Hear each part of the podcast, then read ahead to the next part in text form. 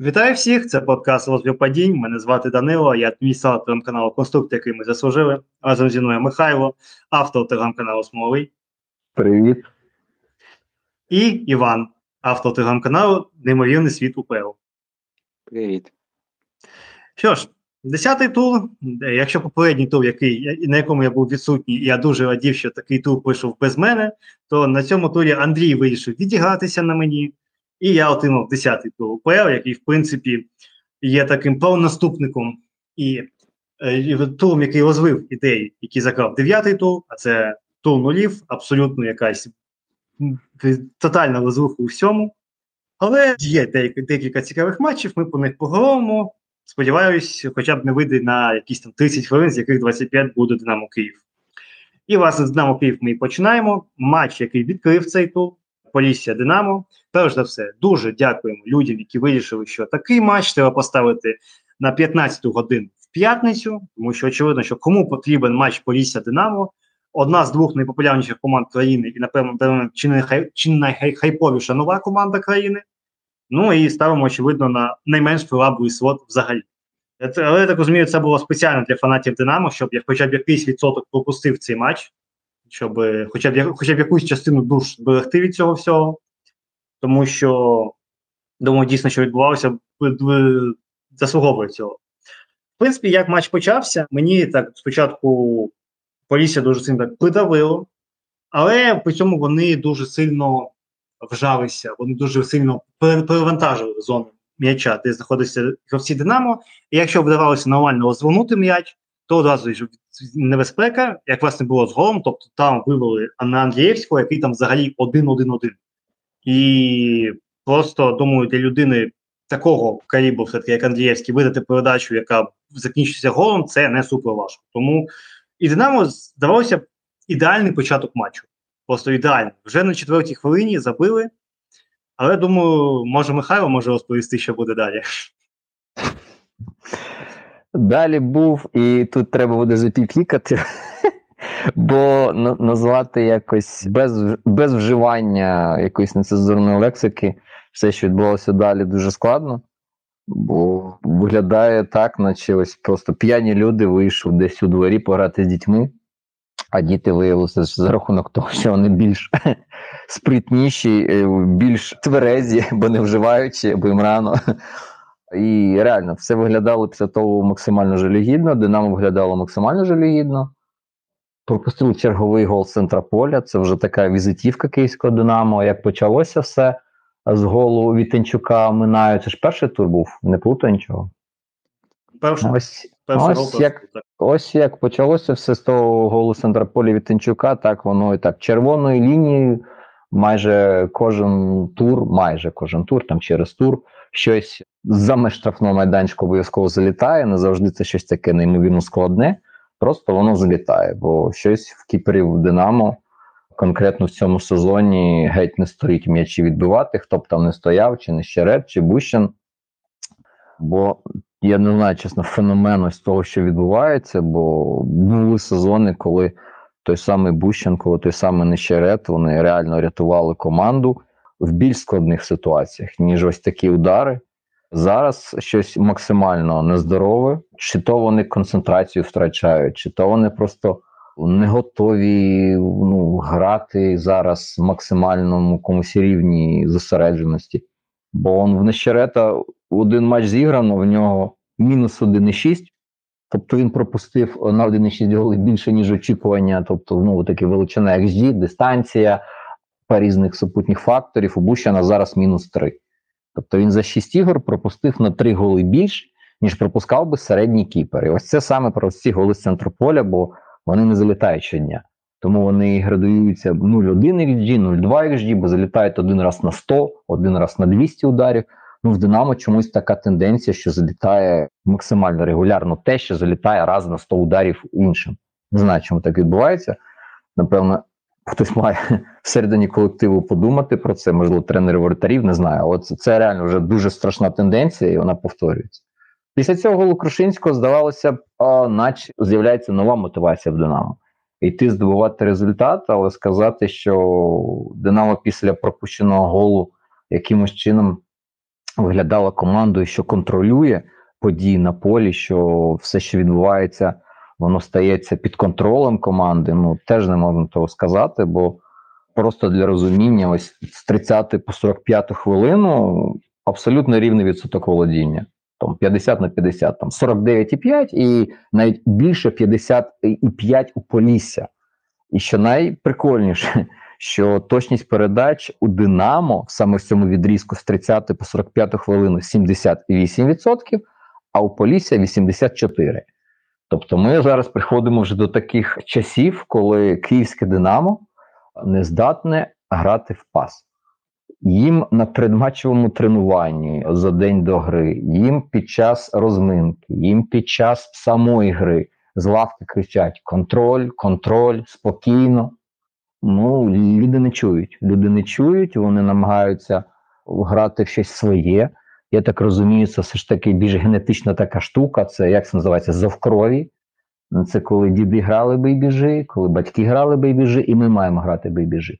Виникає ось така нездоровий, абсолютно нездоровий поспіх е, в тих ситуаціях, коли, наприклад, є Ярмоленко, він отримує передачу, може або розвернути атаку, або там перезавантажити її пасом назад, коли бачить, що немає перспективи за цієї позиції просуватися вперед. Немає Ярмоленка, немає ось цієї людини, яка була раніше в центрі поля Сидорчук, яка розуміє, що таке футбол, яка розуміє, що таке рух м'яча, яка ще розуміє темп, що розуміє диспозицію, вона бачить, де свої, де чужі. Вона розуміє, як це має відбуватися, її теж немає. І відповідно починається абсолютно незрозумілий поспіх. Люди намагаються максимально швидко доставити м'яч вперед. Тобто цей згаданий інтервал з 30 по 45 хвилину у Київського Динамо точність передач вперед 65%. 65%. Тобто навіть менше двох третин передач є точними. Для порівняння в Полісі в 74. Це вже говорить перш за все про якість позиційної гри, наскільки футболісти Динамо займають правильні позиції блокувати це просування. Якщо суперник віддає з точністю передач 84%, це означає лише одне, йому не заважають. Він не має жодного опору. А якщо він не має опору, це означає, що футболісти, які мають займати позиції, щоб створити цей опір, вони там не знаходяться. Ну, власне, так і стався ось цей перший гол Крушинського, коли центр поля ось е, говорив про це Данило, що у Андрієвського була там можливість прийти, поспати, прокинутися і виконати цю передачу. Те саме було по суті в Крушинського. Тобто центр поля людина спокійно проходить, підходить до півкола, до лінії штрафного майданчику. Жодного жодного спротиву. В останню секунду хтось з центральних захисників вибігав, здається, здається, це дячук мав бути, бо з правої сторони, тому, напевно, дячук. Де був цей час Андрієвський, де був цей час Брашко Загадка, Краваєв, наче десь там поруч був, але потім він теж кудись його схотілося побігти. Він побіг, потім зрозумів, куди я бігу, почав повертатися назад вже пізно. Тому говоримо перш за все, що те, що сталося після голу, воно для Динамо стало повною несподіванкою. Динамо, я так розумію, вже стало трендом відверто забувати на футбол в якийсь період, тобто вони забувають гол. Це трапляється дуже часто. Це було в матчі, наприклад, з Ворською, це було в матчі з Олександрією, це було в матчі з ЛНЗ. Забуваючи гол, маючи певну перевагу, розуміючи, що в тебе є певна перевага, вони кидають грати, і суперники цього не пробачають. Я б зрозумів ще після одного такого випадку, що, можливо, там спробували, не вийшло, ну, але вже життя мало навчити, воно нічого не вчить. Тому вони величезне запитання навіть не стільки до діда, бо зараз ну теж такий цілком сталий тренд. Говорити, що там дід щось там іде, його не працюють. Ну я просто намагаюся зрозуміти. Ну я просто був на відкритому тренуванні, і я вухом чув, що дід кричав, і я бачив приблизно, що він намагався пояснити, що що футболісти мали робити. Він абсолютно те саме під час гри говорив. Тобто між футболістами і тренером якась невідома стіна. Чи вони просто не розуміють, хоча працюють вже ж не перший рік, можуть деякі ці італійські слова вже вивчили. Е, румунські ці матюки, можливо, теж мали вивчити. Там російські напівукраїнські слова, які використовує коли дід, теж мали би вже вивчити. Але я просто не бачу, що прямого виконання ось цих вказівок це майже те саме, що відбувається з стайлем, коли людина і тренерський штаб весь матч кричать. Я так розумію, що вони те саме кричать під час тренувань, але футболісти типу не чують, тому вони знову продовжують кричати. В Динамо така сама зараз історія. Не знаю, чи цей процес контрольований чи не контрольований, чи можна говорити, що зараз команда не контрольована. А коли є на полі Ярмоленко, принаймні розуміння, що хоча б хтось там при при своєму розумі, при своїй тямі. Коли на полі немає Ярмоленка, це дійсно дуже нагадує, що команда абсолютно не керована. Вона абсолютно не розуміє, що й робити, в неї повністю збиті усі можливі орієнтири, і все відбувається майже як ми у дворі граємось, там те саме. Ой, другий тайм це неймовірно щось дуже важке для психіки, а досить з великими боями зароблений пенальті, але, як на мене, справедливий. Я чесно не знаю, що можна говорити, що там якась змова, бо все ж таки футболіст в даному випадку Ванат намагався бити, його зачепили, завалили. І після цього забив Буяльський, хоч віддав належну бойку, він майже відбив. І проходить ще скільки там хвилин 5 чи 6, Морозко отримує другу жовчу, як на мене, теж 6. Ну, як, як у мене, теж там немає питань стосовно легітимності цього рішення, бо ми всі пам'ятаємо, як перезбуджений арбітр у Львові за такий же самий епізод просто видалив золото. Бах сказав, червона картка і все.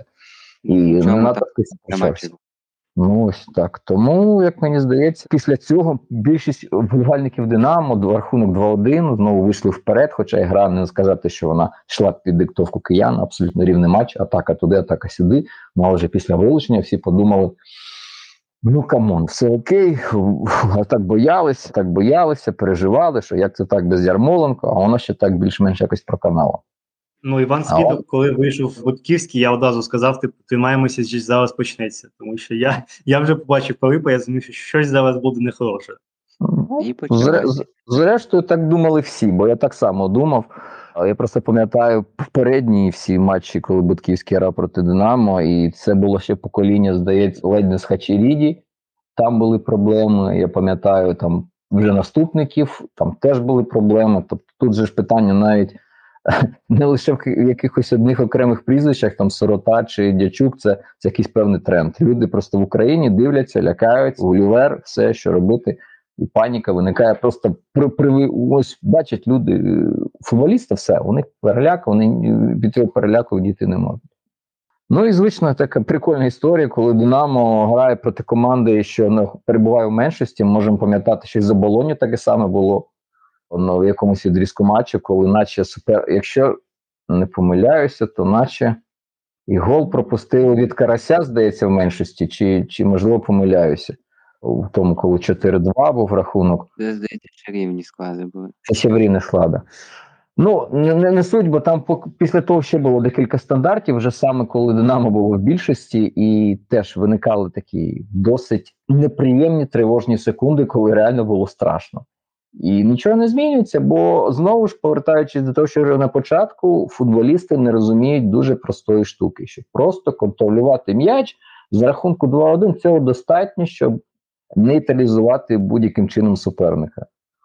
Що робить Динамо? Динамо виконує 3,5 передачі за середнє володіння протягом всього другого тайму. Ну, come on. Це якось не надто схоже на контроль. Це не це, ну, це навіть менше, ніж в середньому Динамо виконує там понад 4,5, ближче до 5. Тут 3,5. Немає контролю, є контроль суперника, є стандарти. Ну, Коли ти розумієш, що виходить Будківський, коли ти розумієш, що єдина надія про те, що думає тренер, бо Калітин це він не Дедзербі, він не Гордіола, він ну, ніяким чином навіть не Артета. Він розуміє, що треба випускати Бутківського, просто вішати, просто грузити, просто вантажити. Чи є шанс уникнути цьому? Звісно, є. Бери, контролюй м'яч. Це те, що говорив, те, що волав дід, як не знаю, як різана курка, просто волав всю гру. Я вимкнув спеціально максимального коментатора, щоб хоча б слухати інколи, хоча ну, все-таки не надає деякі з провайдерів таку опцію, потім зрозумів, що є провайдер, який дає таку опцію. І постійно дід, контроль, контроль, пас, пас, а вони вперед.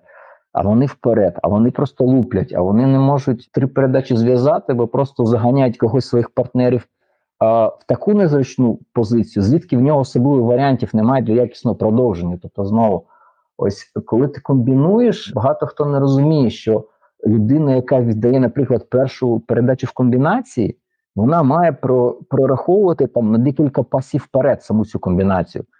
В Динамо цього не відбувається. Люди просто віддають пас, аби віддати пас. І немає з цього я спроби продумати, що буде там за хвилину, яку хвилину, там за 10 секунд навіть. І в результаті величезна купа втрат. Динамо за один тайм виконує 200, скільки, 218 передач, і в них е, при цьому 52 втрати. Тобто на одну втрату 4 передачі десь. Ну, Для такого рівня це, це, звісно, максимально дуже не круто. Відповідно, після того, як рахунок зрівнюють, ну, зрозуміло, всі в шоці, як це так сталося, що вони забивають. Ми ж, ми ж типу, такі зірки. Потім через 6 хвилин, знову таки 6 хвилин, залітає другий м'яч, і все. Після того футбол закінчився, бо люди абсолютно не готові ні ментально, ні в ігрових аспектах щось змінювати. А люди просто навіть не стягують зрозуміти одну максимально просту ідею. Якщо в тебе криві ноги, якщо в тебе немає інтелекту, просто віддай м'яч Бояльському. Єдиній людині, яка за відсутності Ярмоленка може разом з Ванатом щось зробити, щось створити. А за гру за 101 хвилину Буяльський отримує 10 передач. На полі є Ярмоленко, Буяльський отримує 20 передач. На полі немає Ярмоленко, Буяльський отримує 10 передач. Ну, після цього в мене просто реально немає аргументів жодних на захист футболістів Динамо, які виходили в цьому матчі. Бо якщо єдине в житті, на що вони здатні, просто доставити м'яч Буяльському, і вони навіть на це не здатні. Ми не говоримо про розіграш якихось складних комбінацій на рівні системи. Ми не говоримо про якусь системну роботу а, в пресингу. Проста очевидна штука. В 3-4 передачі доставте м'яч Буяльському у фінальну третину. Там вони якось з ванатом інколи між ними виникає якась хімія. Або Бояльський віддає ванату, або ванат віддає Бояльську, коли відкриває очі, і створюються моменти. Якщо вісім футболістів, ну крім Ваната Бояльського, що перебували на полі в той момент, цього не розуміють, мені здається, їм не допоможе вже жоден з тренерів. Це така дуже проста штука, просто очевидна. Єдиний сенс їх життя в Динамо знайти передачу або Ярмоленка, або Буяльського. Єдиних людей, які здатні дійсно щось вирішувати в цій команді, і вони не можуть. Тут же ж не скажеш, що Буяльський закритий, що він а, не може знайти момент. Він знайшов момент для удару, він виконав достатню кількість загострюючих передач. Немає просто навантаження, немає обсягу той, який е, виконував Ярмоленко. Замінити Ярмоленка нереально. Окей, у вас ви втратили один двигун, використовуйте максимально інший. Цього немає. Люди починають хаотично лізти, творювати оці дрігання ногами, щоб там щось типу створити. Через це Динамо програє єдиноборство, а потім деякі е, дуже розумні лисі люди вони розповідають, що типу в Динамо програло боротьбу, бо там бажання немає, немає натхнення. Програна боротьба це насправді не ознака того, що бажання немає. Навпаки, це ознака того, що бажання дуже багато, а мозку немає зовсім. Тому що коли ти лізеш один на двох на трьох, ти програєш єдиноборство. А за рахунок гри в пас, за рахунок пошуку позиційних помилок у суперника, який грає в меншості, ну тут просто не знаю. Я я без матюків далі вже не можу реально, бо а, це максимально просто настільки тупо, що люди в такому віці з таким досвідом, з таким бекграундом, дехто був вже чемпіоном там три роки тому, і вони просто не розуміють, що гра в пас це є футбол. Коли починаються ці індивідуальні спроби когось загнати на кутовий прапорець, щоб звідти виконати навіс, а на хіба? У вас хто? У вас ванат, який там ну, метр 60, там 8 метр, метр 80, не знаю. Ну він малий, реально, якщо порівняти його з Шабановим. Ось де Шабанов, де ванат. Там ще є Чоботенко, теж не маленький, є Будківський нарешті. Ви заганяєте на флангах, Динамо виконує ледь не рекорд свій за навісами. У мене питання: ну хіба ви робите ці навіси, якщо у вас між лініями постійно вільний Буяльський? Добре, це можуть не розуміти люди, які вчора там з вулиці потрапили в Динамо, але ви граєте з Буяльським вже скільки сезонів. А ви розумієте, наче ну, мені здавалося, ви розумієте, як можна використовувати його якості. Ось потрібний момент, останні 20 хвилин. Використовуйте сильні якості футболіста. Люди не стягують. Ну і тому за таких чесних умов, Ну, я, я був більш оптимістично налаштований Динамо і його майбутнього. Ну але якщо Ярмоленко не вдасться відновити і повернути його у склад на найближчий вже тур, якщо вже йде мова, що він може пропустити навіть ще один тур. Ну мені здається, після цього вже варіантів Динамо боротися за щось не буде, бо занадто зараз дуже тісно там на горі, і ціна кожної помилки, кожної поразки вона неймовірно висока. Все не дуже круто для Боленків Динамо. Враховуючи той стрес-тест, який попереду, тому що далі Дніпро 1, Колос, Шахтар, Кривбас і Луг до кінця року. Тобто, це де-факто Динамо збирає. Ну, добре, і ще там трохи йде на друге коло, і там ще Минай і оболонь. Тобто, де-факто, зараз це такий стрес-тест. І чи якщо а, з цього ще ж не згадуєш, ти ще не згадуєш, що може бути таке, що хочуть зіграти якийсь пропущений матч. І, наприклад, посеред двох ігор з таким ну, досить хорошим спротивом е, посеред тижня поставлять ще когось, і в якій послідовності. Я чесно не знаю, бо як ми бачимо, Андрій, наприклад, навіть на початку сезону ну, йому було важко. Йому було важко відігравати три матчі за тиждень. І, ну, зараз ми дійсно побачили, що команда їй максимально сильно бракує інтелекту, що вона просто не розуміє. І вона те, що не розуміє, вона навіть не чує, коли їй тренер говорить: на ось грай в пас, тобто підказує вихід з цієї кризи, яка там можливо стається футболістів одночасно. Не знаєте, що робити, просто грайте в пас. А люди навіть цього чи не чують, чи не розуміють, чи не хочуть. І це реально виглядає максимально гнітюче, бо якщо в наступному турі проти Дніпра Динамо не покаже, що воно типу може щось без Ярмоленка, якщо не дай Боже, постачу по дереву Андрія не вдасться поставити на ноги в будь-якому стані. Не знаю, можливо, тимчик нехай десь в АТБ коляску цю візьме візочок і хоч просто катає, щоб Андрій ну руками розповідав цим ідіоти, дебіли, куди туди, туди пас, туди пас. Бо я так розумію, що можливо він за рахунок свого авторитету може достучатися. Ну, тимчика здоров'я багато. Він може, в принципі, якщо коліщатка ці змінити стандартні е, для плитки, яка в супермаркетах, гіпермаркетах долі, на щось таке більш гумове, щоб можна було кататися по траві. Я думаю, це варіант просто випускати дійсно людину, щоб її катали, возили по полю, щоб вона просто розповідала іншим, якщо в інших немає мозку самостійно приймати, ухвалювати рішення. Бо ми реально бачимо, що на полі нуль інтелекту. Якісь спалахи, ось Андрієвський хороший пас дав. Дуже хороший пас дав, супер пас дав. Побачив Волошин. Волошин зробив це відкривання. Це те, що на початку сезону практикували, наприклад, Єрмоленко і Кабаєв було декілька спроб там таких саме закидань і готувалися. Тобто на зборах це було. Помітно, що це напрацьовували. Що коли є можливість проатакувати глибину, чого буває не так багато в матчах Динамо, треба використовувати. Ну але коли ти вже зловживаєш цим і постійно намагаєшся шукати глибину там, де її немає.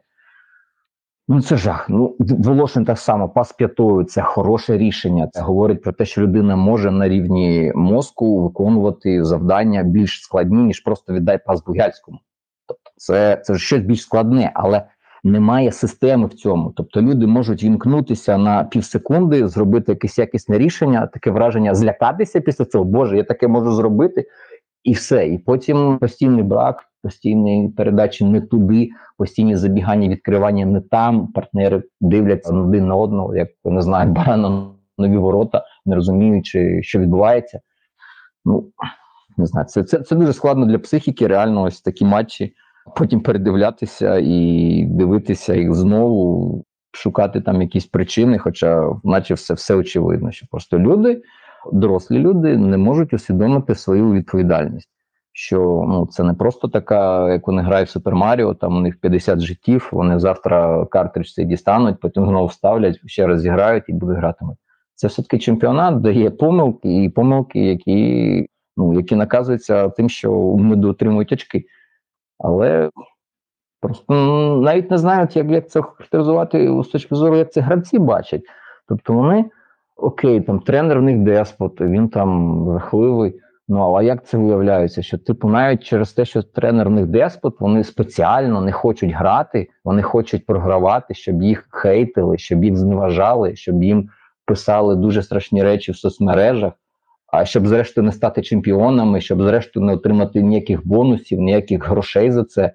Ну я реально не розумію. Тобто, питання все ж таки точно не в тому, що футболісти намагаються якимось чином показати керівництву, що їм там набрид і вони його, типу, не хочуть, вони його не чують.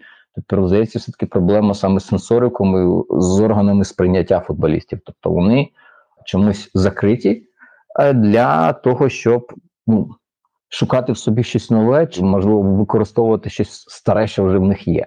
Бо те, що відбувалося в цьому поєдинку, ну це максимально жахливо. І воно не вказує на жодну кваліфікацію, на жоден рівень. Мені здається, після такої гри, якщо Полісся там стояло в черзі разом з Колосом і з купою команд за умовними Караваєвим, там з Андрієвським, то вони почнуть думати, типу, а на хіба? На хіба такі гроші платити цим людям? Можна там якогось Макуану за менші гроші притягти, або то не знаю, якогось молодого футболіста з академії дефолтної рандомної української команди.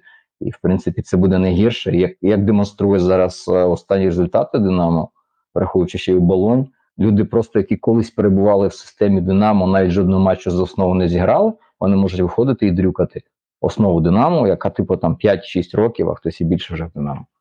Тому це неймовірно жахливо для для психіки. Давай, давай, давай все. Давай ти давай. починиш, тому що давай. ми такі тобі виговоритися, знаєш, як на цьому на психотерапії, скажімо так.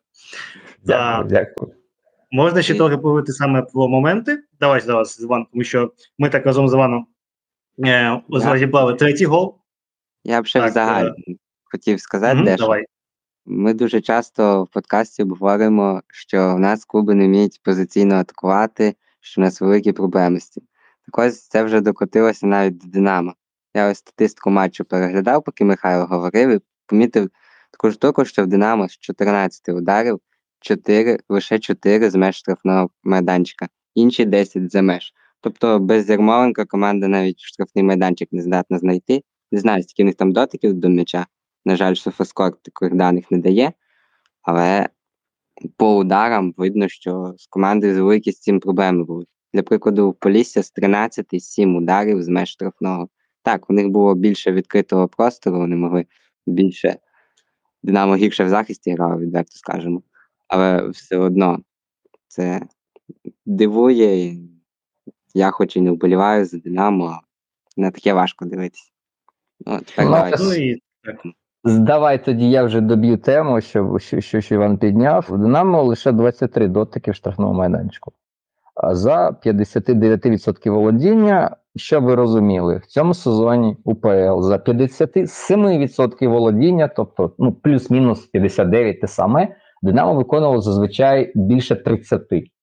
Тобто немає Ярмоленка, немає обсягу загострення, немає тями іншим замінити дати цей обсяг і Динамо. В результаті цього воно не дозаходить штрафний майданчик у тій необхідній кількості, щоб просто створити більше моментів, ніж привезе на власні ворота. Був би Ярмоленко, я більш ніж переконаний, що можна було закінчити десь як мінімум 3-3, а можливо навіть і 4-3 перемагати. Тобто, ну така звична класична історія. Ми вам забиваємо там 3-4, ви нам скільки зможете, або скільки ми вам подаруємо, який в нас буде настрій. Ну так, Динамо не могло зайти в штрафний і як наслідок подавало. 21 подача, з них тільки 5 точних, ну і це не дивно, враховуючи, які центральні захисники порівняно з Ванатом у Полісся. Ну так. І в принципі, що так. так можна поговорити по епізодам, це, напевно, третій гол, тому що він такий не більш показовий саме з розуміння. Напевно, можна його розібрати і поговорити вже далі. Тому що от там момент, який можна поставити, і з чого все почалося, це момент, коли Макуана приймає м'яч на фланзі, трохи рухається вперед, його зустрічає Караваєв, там поряд біжить Блашко, і хтось там з гравців гравців Смоляков, напевно, це був за позицією. Так, Смоляков по флангу забігав. Ну, ну так, мав бути Смоляков. І в, в цьому моменті можу бачити ту ситуацію, яка власне призвела до того голу, як мені як мені здається, це те, що Дячук пішов е, страхувати, власне, пішов третім.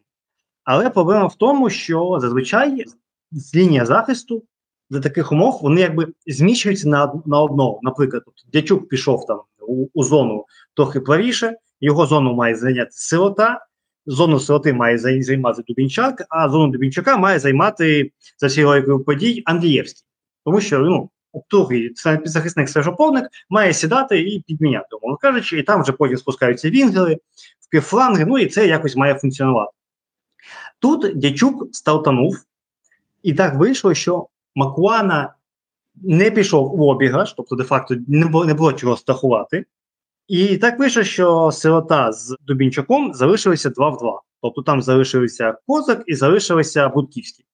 2 в 2. І так вийшло, що Дубінчак пішов страхувати Будківського, а Андрієвський просто фізично не встигав. Тобто він, як і Блашко, були трохи далі від епізоду, вони просто фізично не встигали. Звісно, Андрієвський там теж так біг, там, я бачив, що він там туди-сюди крутить, хоча мені здається, що в такі моменти треба максимально швидко все-таки спускатися. Але нехай. І так вийшло, що Дубінчак біжить страхувати, що в принципі за так, за підручником плюс-мінус є правильним рішенням, але знову ж таки в ситуації, яку вступив дячок, це було неправильно. І очевидно, що Будківський знімає в верховій дуелі, ну, напевно, кожного, майже у кожного центрального захисника УПЛ він це висобить, хіба що ми чекаємо на його двобій з безколовайним. І після цього силота намагається щось боротися, навіть вибиває м'яч але вибиває він з зони, в якій мав бути або Дубінчак, або Андрієвський. Андрієвський не встиг добігти, Дубінчак пішов страхувати. Як результат, Козак отримав просто знову ж таки один-один, сирота десь там в боротьбі з Будківським, Дубінчак десь на, на підстраховці озі відіграний, все, кінець. Тобто, я тут знову ж таки хотів би сказати, що це питання знову ж таки неправильної трактування епізоду. Тобто, як мені здається, правильно, що в цьому епізоді Дячук мав залишався на місці. Калаваєв, в принципі, непогано просувався. Він де-факто ну, Макуани не пішов далі. Макуани відразу навісив, тому він він не зміг там побігти. Дячук мав би почекати, поки Блашко спуститься ще нижче, і вже там, мовно кажучи, наприклад, ротуватися з ним. Ну, добре, ти дуже хочеш заховати, логічно, Блашко біжить обличчям до воліт. Йому буде дуже важко там зупинитися, щось там перестрахуватися. Це, це там мілісекунди, це можна втратити дійсно за такою логікою частіше дійсно захисники компенсують простір і висуваються. Але він це зробив зарано. І ось ця вся структура захисту просто розсипалася. І ось це знову ж таки там слухали, кажуть: от треба купити більше соціальних захисників. От мені здається, саме такий епізод. Дійсно, якби на місці Дячука, напевно, був би більш досвідчений, він би, напевно, не побіг страхувати. Тому це дійсно такий один з епізодів, де мені здається, можна трошки запитати Дячука, але з іншої сторони, сама по собі дія є правильною, тому що практика, що ти висуваєшся, що ти когось страхуєш, це ну доволі інноваційна, це доволі сучасна. Це одні з вимог соціальних захисників більш-менш. Тобто Серхіо Рамос на цьому кар'єру побудував, коли треба вчасно викинутися, підстрахувати. Але ну, Дячуку треба вчитися і. Знову ж таки, я дуже бажаю, щоб він в майбутньому засвоїв засвоїв ці уроки якось трохи краще оцінив ситуацію. От, Це така дуже розлога тема.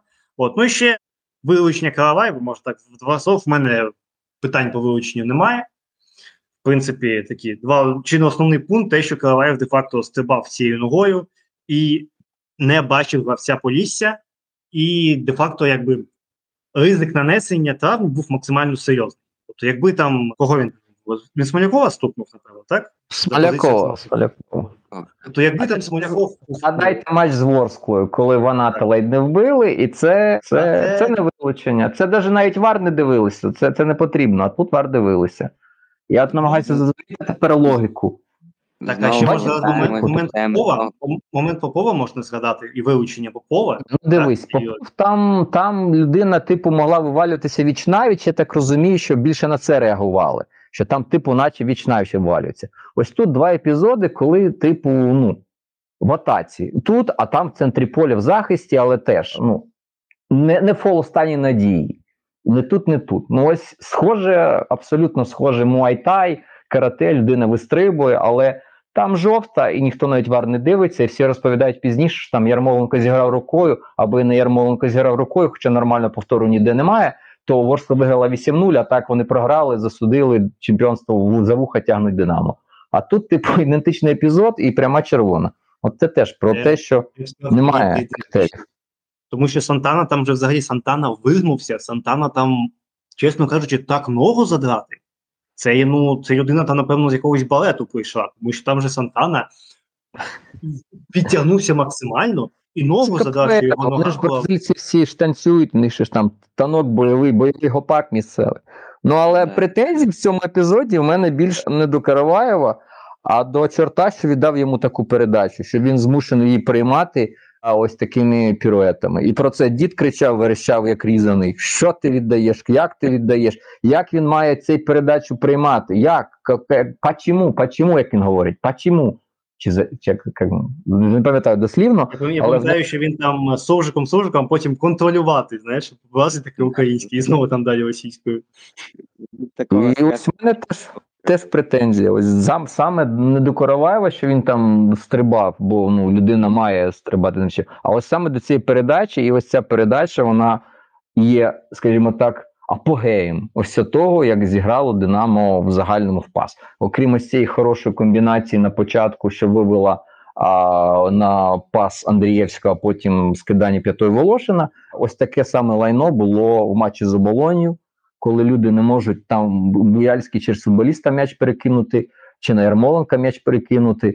А ось це саме і тут. Просто люди не можуть виконати просту дію пас. Чи це нерви, чи це відсутність кваліфікації, чи це низька просто якась проблема психологічна зовсім, чи це просто кваліфікація, ну виконати пас, просто ноги якось не з тієї ноги людина встала, і в неї якось змінюється кут нахилу десь там в якомусь м'язі, якоїсь кістки, і вона просто фізично вже не може виконувати це, але не признається, що в неї там якісь невідома болячка її вхопила зранку.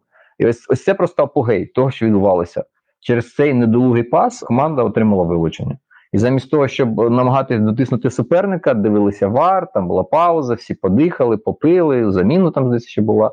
Ну, жах, що можу сказати. Так. Що ж, напевно, можна на цьому матчу закінчити. Ми так дуже детально все описала, я вважаю. Полісся перемагає з рахунком 3-2. А відносно XG Полісся має 0,97 XG, Динамо має 1,49, а якщо ми звідси приберемо 0,76 за пенальті, ми отримуємо 0,72, тобто де-факто 0,97-0,72 з гри. От. Полісся має 19 пунктів і посідає друге місце. Динамо має 15 пунктів і ділить шосте місце з Дніпром 1. Що ж, наступний матч цього туру.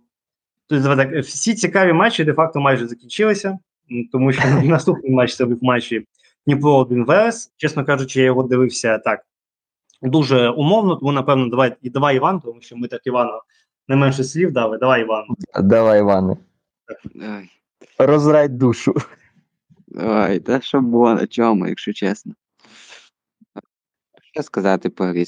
Перший тайм Дніпро 1 було дуже активним, багато атакувало, загострювало. Моментів не так багато створювало, а як мінімум намагання їх створювати було. Забили два голи. Перший там Філіпов класно розібрався, хоча захист Вереса відверто погано зіграв. Курко особливо. Другий гол це якийсь неймовірний автогол Вовченка, я не знаю. Людина сто разів так по м'ячу не зі ста разів аби один так по м'ячу влучила. Це ж. Заради цього голу можна огляд гри подивитися.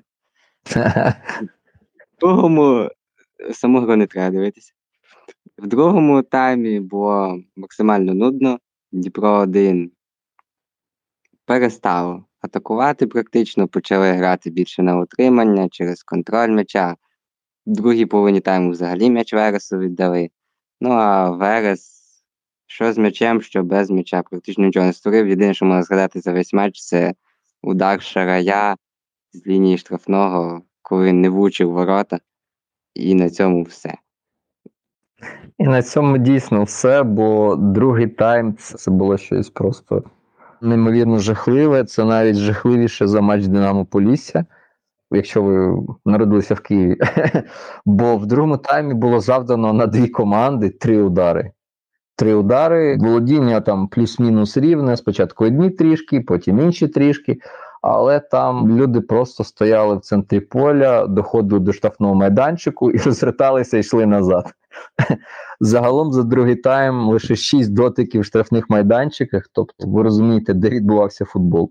Чотири дотики в штрафному Вереса у Дніпря 1 і два дотики у штрафному Дніпра 1 у Вереса. Що робили люди 45 хвилин в другому таймі, 49 хвилин навіть в другому таймі. Це просто ходіння туди-сюди. Одного штрафного до другого. Так, так. Пішли, погостювали, ось як там було раніше. Дружити будинкам, ось так. Один будинок пішов, одне парадне пішло до іншого, погостювало, постояли там, полузгали насіння, покурили, розвернулися, пішли під своє парадне.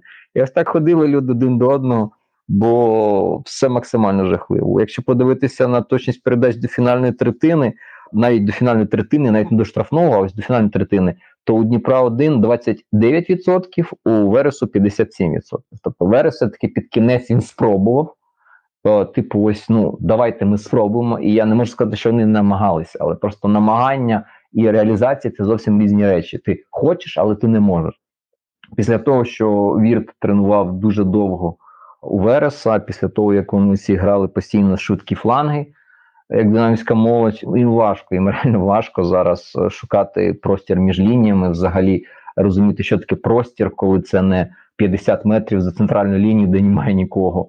Тому якось камінь кидати у верес не хочеться. Дніпряни. Ну, Дніпряни це Максимов. Максимову потрібен результат, він його здобуває. Тому не знаю, чи можна докапуватися до людини, що його команда за другий тайм завдає лише два удари і ну, виглядає такою максимально інертною. Ну, напевне, напевне, не варто. Просто одна одна ще цифра: 27 позиційних атак на дві команди, і лише два удари внаслідок їх розіграшу. Тобто позиційного футболу жодного, контргри практично немає, стандартів дуже мало, бо відповідно немає входження ось до фінальної третини і підходу до вей. Тому другий тайм не дивіться зовсім. Якщо у вас є бажання подивитися матч, дивіться перший тайм і на тому обмежтеся. Можна навіть обмежитись автоголом Вовченка. Або так, або так. Ну, Філіпов теж, до, до речі, непогано так забив. Тобто, для людини, яка не забувала, чесно, я не можу знайти, бо мені показує, що в останній він забував ще влітку 22-го року в офіційних матчах. Але мені здається, так, що. в конференції це було. в Делі Сіті. Делі Сіті це реально його останній гол в офіційних матчах, його має. Тобто людина. Ну, ну, рік і два місяці не забувала професійному футболі. Трошки менше. Може, це йому... Дійсно, це було хладнокровно, тобто людина. А ось мені мені чим подобаються футболісти, в яких є трішечки інтелекту, або, можливо, багато інтелекту, що вони розуміють послідовність своїх дій до того, як вони це починають. Бо футболісти такі більш тупенькі, примітивні, вони типу імпровізують, і потім ще імпровізація, ще імпровізація, імпровізація, і зрештою це закінчиться десь там в ауті або ударом вище воріт. Тобто треба відзначити у Філіпова, що він перед прийомом здається розумів, що він буде робити, куди прибирати, яким чином пробувати, бо все реально виглядало так, от як по-дорослому. Коли ти дивишся хороший чемпіонат, там хороший нападник опиняється перед воротами. Він він робить саме ось так, і це реально круто. Це можна відзначити. Ну Так, розібрався гарно. Так, ну тобто, в принципі, можна впімкнути, подивитися два непогані м'ячі і породіти за мене в мантрі, тому що в мене була пара з фоток Селапій. Е, Сухар ще й Селапій віддав гольову. Ну, це абсолютно перемога. Я ніколи не подумав, що Дніпро 1 буде головним е, головним двигуном моєї команди разом з Буяльським. Буяльський і Дніпро 1 це мої літівники в цьому турі, тому що всі інші або отримують червоні, як Краваєв, якого я вперше поставив в основу в цьому сезоні. От, Або, або. Тому краще, краще так. Що ж, Дніпро 1 перемагає з рахунком 2-0. По XG Дніпро має 0,84, Верес має увага 0,04. Тобто той удар Шарая, який ти сказав, Іван, це один з двох ударів взагалі Вереса в цьому матчі. Тому Інший це був удар Кухарака метрів з 30. Я його запам'ятав, тому що це вже другий тайм був і там навіть таке запам'ятав. Кінець другого тайму, 84 хвилина, навіть менше одного XG. От, тобто з цих 0,4, 0,3 це шарай. Ось 0,3 це шарай. Оте все решта там копійки, ось все кухарук. 0,03, 0,01. Ну це дійсно момент ну, топ рівня. Що ж, Дніпро 1 має забирає 15 пунктів, як я казав раніше, посідає ділить шосту позицію з Динамо Київ. Верес набирає 6 пунктів і ділить 14-ту позицію з Жорею. А що ти говориш, що Дніпро 1 ділить, якщо у Динамо 7 ігор, а у Дніпра 8? Не обманюй людей. Ну, шосте Дніпро Добре, добре. Ще різниця голів. Зачекай два тижні. Ось коли Динамо гратиме з Дніпром, ось тоді не виникне такої. Ось тоді все буде по-чесному. Ось тоді Дніпро буде чесно не ділити місце з Динамо. Тому. Хоча може бути нічия. Але не може бути нічия. А вдруг Ярмоленка на ноги поставлять. Що ж, наступний матч матч ЛНЗ Олександрія. От я вже по одній назві вже відчував, що там буде відбуватися. Але так чесно сказати, ну Олександрія в цьому матчі дуже-дуже оптимним оптимізмом я, напевно, зроблю невеличкий комплімент. Тому що дійсно місцями, особливо початок першого тайму, початок матчу. Початок першого тайму, ніби це інше щось. Початок матчу це дійсно було якісно. Дійсно було непогано, і де-факто вони в цей момент реально могли дочавити, але погоріли заліз Так, але погоріли заліз там, ну, очевидно, сайт потім дійсно мав вплив на епізод.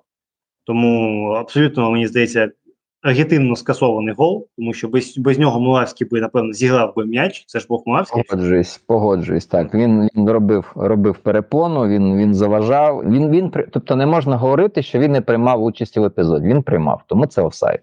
Так, повністю погоджуюсь. Тому це був такий момент, коли Олександрія от цей пік дійшов, а потім все-таки трошки спадав. Трошки ситуація вирівнялася, тобто ЛНЗ теж там почав ходити у відповідь. І так після 20-ї хвилини так реально от мені це така трохи сіла маса була, і потім через наступний матч, який відбувався, які вони наклалися через те, що у нас сусіди дуже чудові люди, які вирішили нас обстрілювати. От що бажаємо їм, як і чувакам в Хамасі, дуже приємного життя. Сподіваюся, короткого.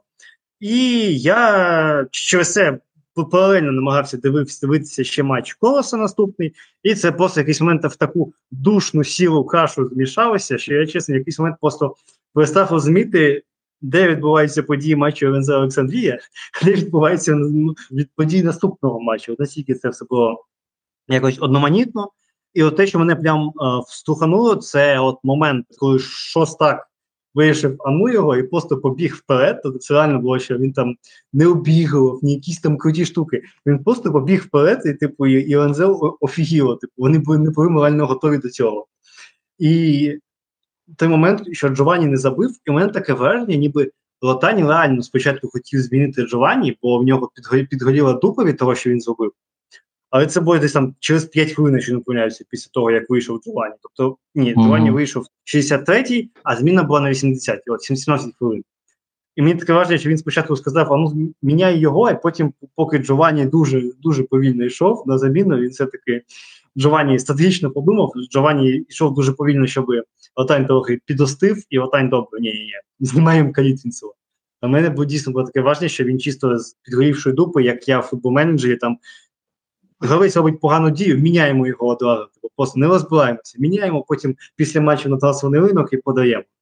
Тобто, мене щось у нього було таке імпульсивне, мені здається, бо він такий трохи заведений все-таки був. Але матч, мені здається, абсолютно легітимні 0-0 з таким дуже приємним бонусом у вигляді непоганого старту від Олександрії. Ну, я б сказав, що тут навіть момент відскоку був. Бо в мене досі перед очима найяскравіший момент цього матчу це як Пасіч, вже компенсований там час, вже яка там 93 чи 94 хвилина. О, то, то, звісно, ну там це, ну, це реально відскок. Попри те, що ось симпатично загалом гра Олександрія, доволі інтенсивно, вони і з м'ячем, і без. Ну, дійсно, це було прикольно. Але цей Пасіча удар, ну блін, я не знаю дають 0,33 XG. Тобто на його місці один з трьох забиває. Тобто, якби на цьому місці був би не Пасіч, а хтось інший, можливо, він би забив. Тому тут трішечки така нотка відскоку є, бо, попри те, що гра нічийна, нульова, через те, що ну, не надто вміють люди створювати тиск на штрафні майданчики. Олександрія з позиції сили, бо 61% володіння, тобто Олександрія більше контролювала м'яч. Але за фактом ось усього цього у фінальній третині в Олександрії лише 21% від загального обсягу пасів. Ну тобто чотири передачі в перших двох третинах, і лише на ці чотири передачі одна приходиться на фінальну третину.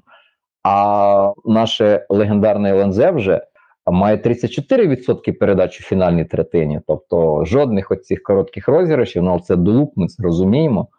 І все одно, навіть попри те, що там сама кількість передач ну плюс-мінус е, відрізняється на 140, не, не, не так вже й дуже багато за таку відсоткову володіння. Говоримо, що реально штрафні майданчики тиск був лише хороший, хороший, дійсно якісний тиск був від Олександрії там перші 20 хвилин, і ЛНЗ там проснувся, почав кусатися. І ось апогей, ось цей момент від Господи Боже Пасіча, компенсований вже час. Ось оця, там ще був здається удар Норенкова, плюс-мінус з якоїсь такої схожої позиції, але трішки раніше. То ось це напевно дійсно найкраще, що було команд. Ті на початку, ті в кінці.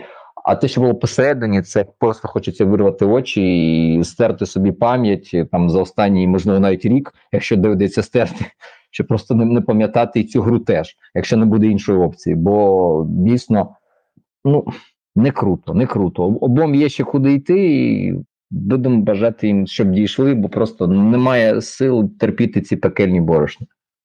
Ну, Якщо Олександрія буде грати так, як перші 20 хвилин, то це буде круто, я навіть так скажу. Як на мене, це взагалі були найкращі 20 хвилин ротання на чолі Олександрії. Ну, це це реально було схоже на ротенстайл. Це було реально навіть схоже на ось цей ротенстайл, який в збірній, молодіжній інколи демонстрували реально футболісти Донецького Шахтаря. А тут не футболісти, хоча теж вихованці Донецького Шахтаря, щось так же ж. Теж так, теж. Тому, можливо, щось колись і буде. Це промінчик, такий маленький промінчик надії. До речі, ще до шостика він цього матчі мені. Він такий трохи неповороткий, навіть цей момент, який він створив, ну він реально просто людина побігав по прямій вперед, і всі злякалися. Ну, ось в цьому матчі він, виконував Бондаренка. Так, 100%. Ось теж себе ловив на думці декілька разів, що просто реінкарнація типу Бондаренко 2.0, така міні-Бондаренко. Ось ось, можливо, ще знайдуть міні-Судакова, бо поки не можуть знайти людину, кастинг іде, люди приїжджають, Кулаковський приїхав, хто там ще приїжджав з малих. Ну, погорілий, погорілий теж. То атака, то, не та історія. То, ну, то вони люди, які не, не впливають. Сігєєв, ну Сігєєв він більше туди, вниз, на місце Аля Брашка Михайленка, хоча в нього тепер Біляєв, Сігєєв. куди Біляєв зник? Біляєв, да, точно. Він зник. Ось, ось мал, напевно, травма малого. Ось мало, якщо, якщо стане Судаковим, а він, до речі, у Львові декілька матчів зіграв, ну, типу, навіть так, май, майже мінус таку. Я ж за нього поборовся. Я я пам'ятав, як він там у Львові розвивав. Я взяв його, думав, що Золотань щось з нього зробить. Він там бляха вийшов в одному в першому турі і все, типу, зник після цього людини. Ну, Може, травма. травма, а після цього він до сих пор видно, що не відновився. Ну, можливо, десь реабілітацію в якомусь з київських нічних клубів зараз проходить. Багато хто зараз проходить реабілітацію. Так, дійсно. Втомився від футболу в УПЛ, йому треба відпочити. Що ж, цей матч закінчився з рахунком 0-0. Відносно XG РНЗ набрав 0,46, а Олександрія 0,49. Команди разом не, не, не награли навіть на одне XG. Але то таке. Якщо скажу. додати гол з офсайду Олександрії, то вийде. Ну, знаєш, це ось ось починається. А якщо додати, а якщо уявити, а якщо подумати, що та передача могла бути ударом на 0-1, ну це, це ну. І як результат, обидві команди мають 9 пунктів і ділять 12-ту позицію. То це були ось, в принципі, чого очікувати від матчу 12-12 команди, в принципі, плюс-мінус такого, напевно, і очікувати. І наступний матч, про який я вже казав, бо він наклався на матч ВНЗ Олександрія, це матч Колос Волська. І, чесно кажучи, Колос Волська я зрозумів ще менше, ніж матч Олександрія. Тому що якщо в Олександрія хоча б трошки там початок, то Колос там до якогось моменту він був змазаний, бо я більше дивився на Олександрію, а потім якось я так і не промкнувся. Тому чесно, от що сказати про матч, навіть не знаю. Тому я я тільки можу сказати, що останні 15 хвилин все, що я бачу, це колос почав більшати. Ну і чесно кажучи, так Волска так досить так міцно, міцно Волськи пощастило, тому що там. Демченко запалював, Бурда запалював, просто запалював. Як колись в молоді роки, хоча він ще не старий, йому ще грати грати. Але реально, я так розумію, ми, ми там навіть переписувалися трохи з Іваном. Ми прийшли до висновку, що колос реально варто починати дивитися після 70-ї хвилини. От якщо ти бачиш вивіска, там грає колос, 70 хвилин ігноруй. Ігноруй 70 хвилин, іди кудись у магазин, купити там морозива, хліба, не знаю, вийди погуляй, лягай поспи 70 хвилин, але не вмикай колос. Ось вмикай після 70 хвилин. Після 70 хвилини починається м'ясо, починається кайф, починаються подачі, вони летять в правильне місце, там виникають футболісти, вони б'ють головою, вони прям ну, перетворюються на якихось просто легендарних особистостей у світовому футболі. Бо є й тиск, є стандарти, є істерики, є паніки, є хаотичні виноси. Ну, от просто щоб ви розуміли, до 74-ї, е, здається, хвилини, а зараз перевірю, щоб вже ж не збрехати так, до 74-ї хвилини було завдано колосом 7 ударів. Після 74-ї хвилини колесом було завдано 7 ударів. І якщо навіть порівняти XG цих е, ударів, то там просто не, нема не порівняна різниця. Все найцікавіше, ось реально після 70-ї хвилини. 74-та, 75-та починається там удар Ільїна, удар Бурди, потім Мілько, знов Бурда, знов Мілько, до речі, для мене відкрився по-новому що він людина, яка може не виконувати стандарти, а саме на стандартах там десь кудись добігати, десь щось там замикати. Ну для мене це відкриття. Хоча він вже скільки років. 37 років. Так, ось, ось я про це. Я типу думаю, що наче я бачив вже давно і вже знаю, що ти за футболіст. А виявляється, я щось не знаю, що ти за футболіст. Це все брашко, коли він біжить на дальню стійку. Хоча все життя він або виконував стандарти, або боровся, або високий. А тут Мілько, а реально в нього був момент, найкращий момент в матчі з лінії штрафного, ой, зі штрафного, з лінії воротарського. Ну, гляну 0,32, до речі, 0,32 якось у моменту пасіча, тобто це теж серйозно. І це все сталося під кінець, тому запам'ятовуйте нашу рекомендацію. Бачите колос, гуляйте 70 хвилин, дочекайтеся 70 хвилин, вмикайте, насолоджуйтесь, просто шоу. Будете думати, що так було всі 70 хвилин до того, як вмикнули. І у вас буде міцний сон, дуже міцний сон у вас буде після цього, бо це реально видовище аля якийсь там блокбастер від Марвел. Так. Когось в кінці починає йти в навали, якщо вони до цього не забили. І тоді, да, тоді вже починається реально веселощі. Є на що глянути, а до цього. Головне, або не дивитись до цього матчу, або якщо дивитись, то не заснути. Або ну, навпаки, ну, поставити будильник і поставити будильник. Так. Якщо ти будеш дивитися, то потім ці останні 20 хвилин вони можуть бути трохи змазаними. Ти будеш думати, що я, блін, ці 70 хвилин подивився, щоб зараз 20 хвилин кайфанути. А ну, так давай, цифра матчу, цифра матчу, поки я не забув. З 76 хвилини, тобто за останні 20 хвилин, в колоса 10 дотиків до м'яча в штрафному майданчика Ворської. Це рівно стільки ж, скільки було за попередні 75 хвилин. Тобто 75 хвилин і 10 дотиків штрафному, а потім ці самі 10 дотиків за 15 плюс доданий час. Тому ще раз рекомендація: останні 15 хвилин must have кожна гра Ворскли. Повинні дивитися обов'язково. Решта вже про колосо, боже, вибачте, що вже вже заговорюся. І ось це обов'язково. Ну, а у перші 70 хвилин не рекомендуємо, бо для вашого здоров'я це може бути не не дуже не дуже гоп. Ну і в принципі, в колоса, так знаєте, така вже то, трохи так дуже сильно і, і на початку сезону всі див, всі дивувалися, дійсно погано грали. А тепер остання перемога колоса в офіційних матчах це була ще перемога над Велесом 12 серпня. Тобто вже середина осені, а вони ще перемагали ще аж влітку. Чотири нічиї поспіль, до цього дві е, дві поразки, знову ж таки, нічия з рухом. Тому ось то трошки так колос в турбулентності. Він же так трохи випав з цієї групи відкриттів е, нашого для широкого глядача. Але, в принципі, не програє, це вже непогано, повід Динамо Київ. І поспіль на 0-0. Це Динамо зараз би плакали і молилося б за таке, щоб хоча б 0-0 зіграти. А тут люди три матчі поспіль. О, ну все, дивись. А таке бувало дуже часто. Тут навіть не через. Вони ще був в першому турі матч за Болоні на 0-0, тому колос вже вже має 4 результати 0-0. Вони пропускали Ну, зараз перевірю. Колос не пропускав турів. Тобто з 10 ігор в них 6, 6 результативні там з якимись голами і 4 на 0-0. Ну, це дос, це досягнення. Ну, але при цьому вони зголіли Кривбасу і Шахтарю по 2-0-3-0 і отримали все одно від'ємну різницю міг м'ячів при всьому. Тому це така палка на двох кінцях. Якби На секундочку Динамо зараз має на рівні з Кривбасом найкращу різницю голів плюс 9. Ну, але це Динамо з Ярмоленком. Ми ще не бачили Динамо Ну, без Ярмоленка на дистанції, Ну, довгій Ми дистанції. побачили Динамо, але так. Не треба Але нам не сподобалось. Ми не хочемо ще бачити Динамо без Ярмоленка. Колос. Щодо колоса, я ще хотів додати, що по суті повторюється минулий сезон. Згадайте, як вони починали, йшли на першому місці на вересневу паузу матчів збірних, чи навіть на жовтневу, я вже не пам'ятаю. Здається, А потім було таке, було. впали. Там навіть дехто тихенько заговорив про претендента на чемпіонство, але потім посипались і в кінці ледь не боролися за виживання. В цьому сезоні щось схоже повторюється. Команда не виграє, в неї дика нереалізація. Сьогодні Михайло скидав таблицю X-Points, там в колоса, якщо не помиляюсь, найгірша різниця між створеними і забитими голами.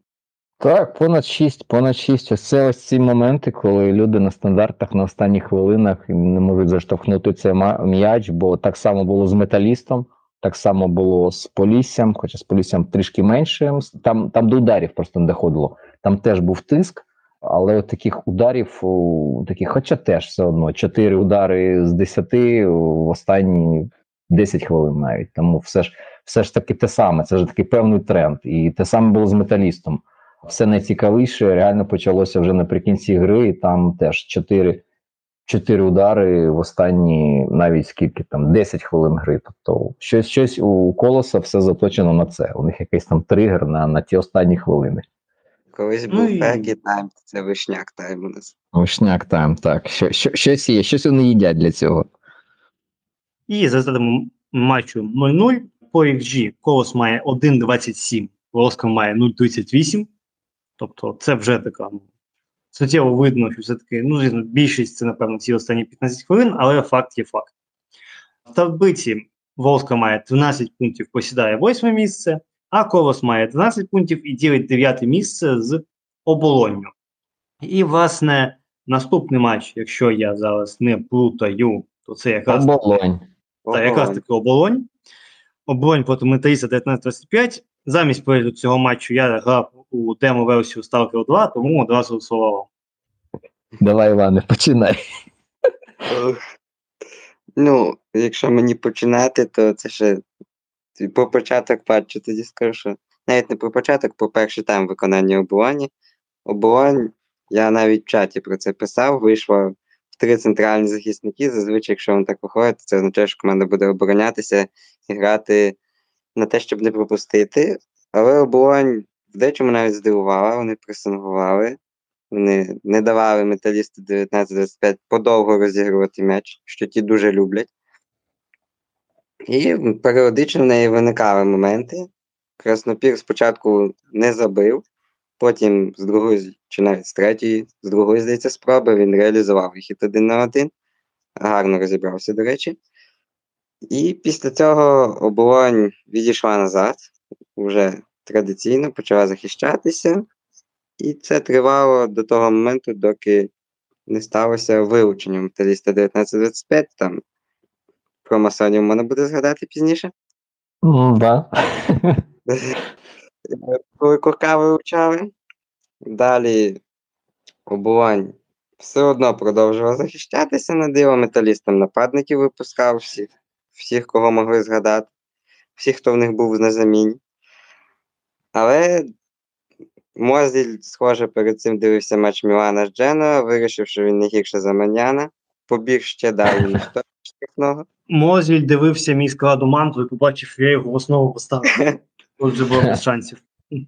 Зніс суперника, отримав справедливу червону. Червак став у ворота, бо замін вже не було, і повторив подвиг жиру, не пропустив. Сухий матч, перший сухий матч в кар'єрі. Так. Ну і що можна сказати, ще б додати до цього всього, що загалом реально оболонь, виявляється, вміє трішечки атакувати і, і вміє використовувати те, що вона вміє використовувати помилки суперника, це ми і так знали, бо в цьому матчі, наприклад, в 6 контратак втекли. Це багато. Найбільше в турі, якщо не помиляюсь. Так, це це суттєвий показник, але якщо дивитися всю дистанцію матчу, то металіст настільки безнадійним був, бо і які не які, але моменти були, і в штрафному майданчику періодично гостювали. Ну, Просто може здатися, що там зовсім все печально, але я пам'ятаю момент Юсова, десь на хвилині 60-й, ще ще в рівних складах, то в принципі там, ну чому? Там могло залітати спокійно. І це вже така нічия, і тоді довелося б оболоні йти вперед і добувати. Але ось це мені трішечки чесно не сподобалось. Що коли ти граєш ну, вже з явною, очевидною перевагою в кількості футболістів, вже не просто один, а вже двоє. І на воротах стоїть не, не кіпер, не запасний кіпер, а просто польовий футболіст. Ну ми знаємо, як польові футболісти зазвичай стоять у воротах. І якщо завдавати їм хороших ударів, то це не дуже супер.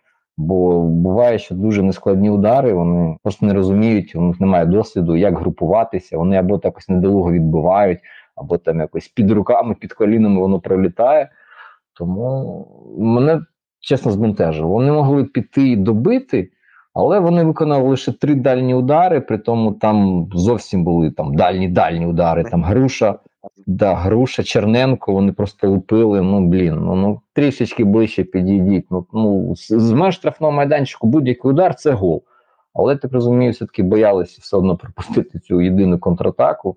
Тому було таке трішки трішки вже занусто під кінець, бо зрозуміло, що одні не хочуть, а інші вже не можуть вийти на, на, на двох менше. Про масонів? Хочеш сказати щось? Ну, я скажу свою думку по цьому момент. На мене вилучення Курка все-таки справедливе, бо локтем грати в лице суперника заборонено, тим більше гра на той момент тривала. Цікаво інше, що суддя після цього підняв прапорець про офсайд, але момент було все одно дограно. Чимось це нагадало сезон, коли ще Десна в УПЛ була, і з Зорею вони грали, і тоді голкіпер Зорі Нікола Васіль поламав легенду Динамо Карбо. Було таке. Чи це навіть не Десна, чи це А, це навіть Олімпік був. Олімпік, Олімпік, Олімпік. Да, Олімпік був, він тоді теж Карбо був в офсайді, вибігав, але Василь вибігав, вибив м'яч і влетів йому в ноги, і там страшний перелом був. І його тоді, якщо не помиляюся, вилучили. Ось ну, ще був матч Динамо Ворскла на Олімпійському, чи чи у Львові, на Олімпійському. Коли Забарного вилучили так само за епізод, коли він збив футболіста, який був в офсайді. Але, типу, сказали, що це в останній надії. І там був навіть вар, була можливість типу щось там наче переглядати, але не знаю, яка там в них юрисдикція, я вже заплутався, чесно, що вони можуть переглядати, а що вони не можуть переглядати, в якому контексті.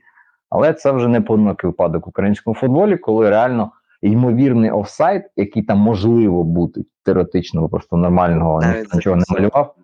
Так, так, так. І тут питання вже лише як арбітри самі трактують епізод. Це знову таки повертаючись до цієї нашої улюбленої теми про кейс Буяльського і про цей е, сліпстрім, коли людина йде в підкат.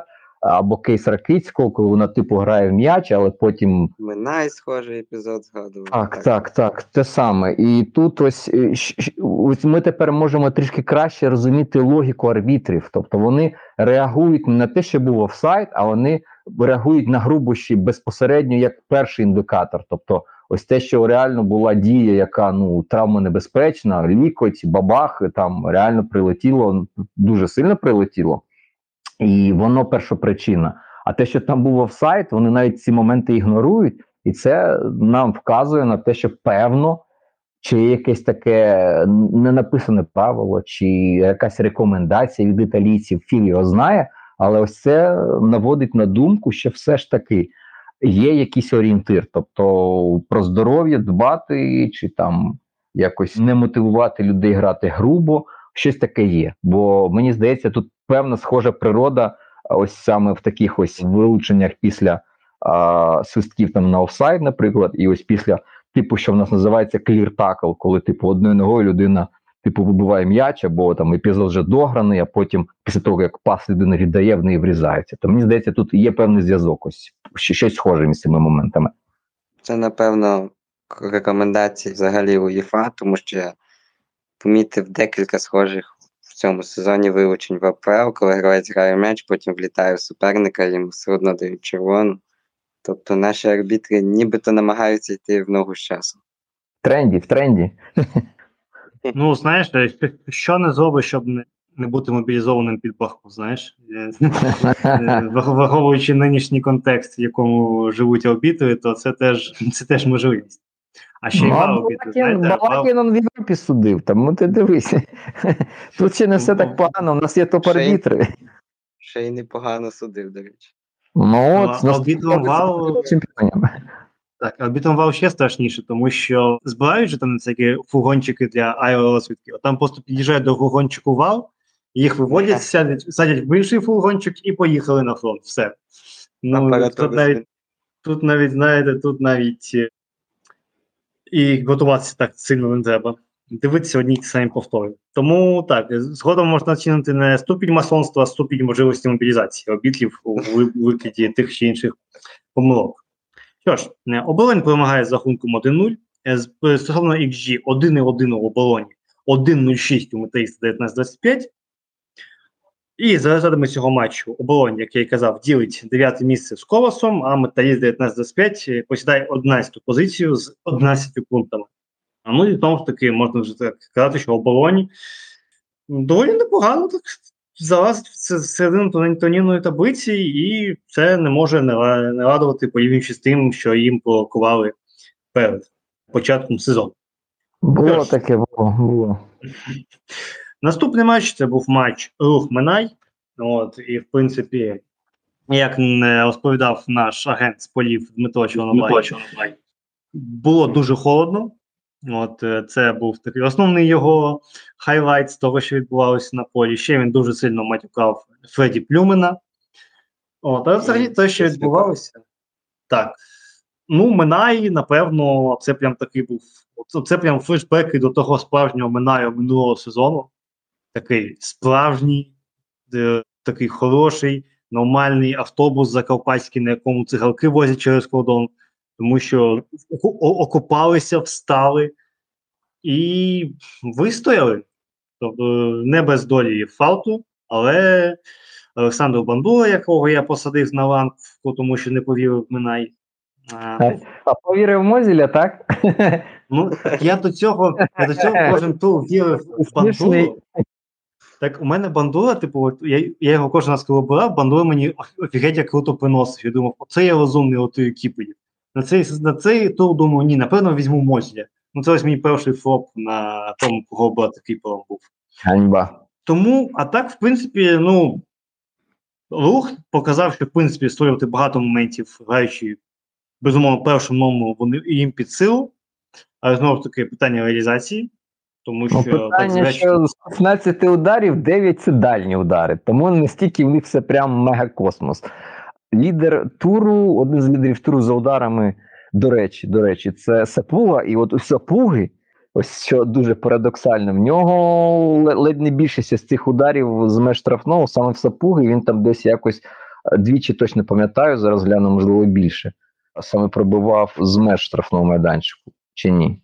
Так, один бачу, другий другий бачу. Тобто, все ж таки, якщо в них опорник задає удари з штрафного, то з одного боку це класно, з іншого боку, це не класно, бо, блін, гравці атаки іде в цей, в цей момент. Просто стоїти дивитися, як як решта намагається щось забути.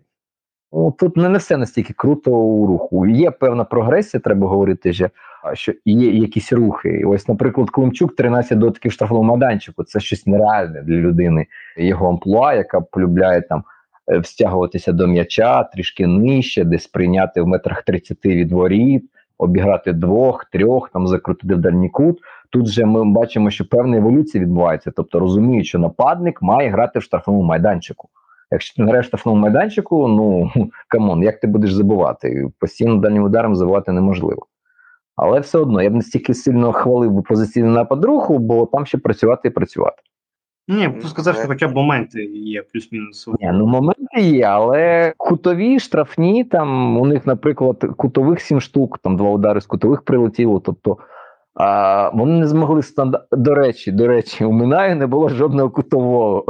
Оце, оце, оце я вважаю заслугою руха, і це треба їх відзначати. Бо якщо ти граєш з Минаєм, не віддаєш їм жодного кутового, ти вже просто можеш ставити собі галочку в біографію, що ти грав шараном і ти не допустив жодного кутового. Це вже реально просто досягнення чемпіонату. Ну, я б ще сказав про рух, що помітний незначний, але прогрес в позиційному нападі. Команда дійсно над цим працює. Пономаров про це вже декілька турів поспіль говорить, і помітно, що якась робота ведеться, можливо, з часом щось буде. Тим більше, чим минулорічний. Згадуючи минулорічний Чорноморець в першому колі, наскільки вони жахливими були, як потім в другому додали, можливо, щось подібне з рухом буде. І ще ми говорили, що колос треба дивитися в останні 20 хвилин, то рух треба включати в другому таймі. Перший тайм. Або навіть коли квасниця на поле виходить. От, От та, і... Треба, знаєте, треба включати е, цей починає... дзвіночок на квасницю. Якщо пише вам, що квасниця виходить, от треба вибати. Все, одразу одразу так. Підписуйтесь, ставте додатки, які транслюють, що там Сетанта, Мого, Київстар ТБ, хто там ще воля, ставте собі додатки, і в програмах, які вам надсилають рахунки, ставте дзвіночок на квасницю. Ось як квасниця на полі, можете вмикати, переходити там за лінками і вмикати трансляцію. Так, до речі, лідер туру за очікуваним асистом. Так, друге поспіль, друге поспіль, розумієш, він він так само виходив проти Кривбасу і фактично на Руніча віддав, потім ще були моменти. Тому це вже така система, бренд. Це ось як вуса це бренд, ну вже і квасниця це бренд. Тобто теж відбувається певне, певний розвиток, і ми маємо про це говорити, що це прикольно, це круто. Бо в Україні не так багато флангових вінгерів, які здатні віддати точну передачу. Ми пам'ятаємо, що навіть Динамо до у, вибачте, дуже багато флангових футболістів, які не здатні банально віддати передачу в штрафний майданчик. Ну просто у людей не стоїть, їх виводять. Зроби катбек. В тебе є три варіанти: на 11 метрах на дальній стінці, на ближній людина виконує навіс кудись, Бог знає куди на трибуну. Тому ось що квасниця, він не просто о, виходить на поле, він віддає точні хороші передачі. Це, Це прикольно, тому що. На початку сезону це було не так круто. Тобто тут можна знаходити таке певне підтвердження тому, що рух намагається працювати з позиції сили, намагається шукати що таке простір між лініями, віддавати передачі туди, а не лише в глибину.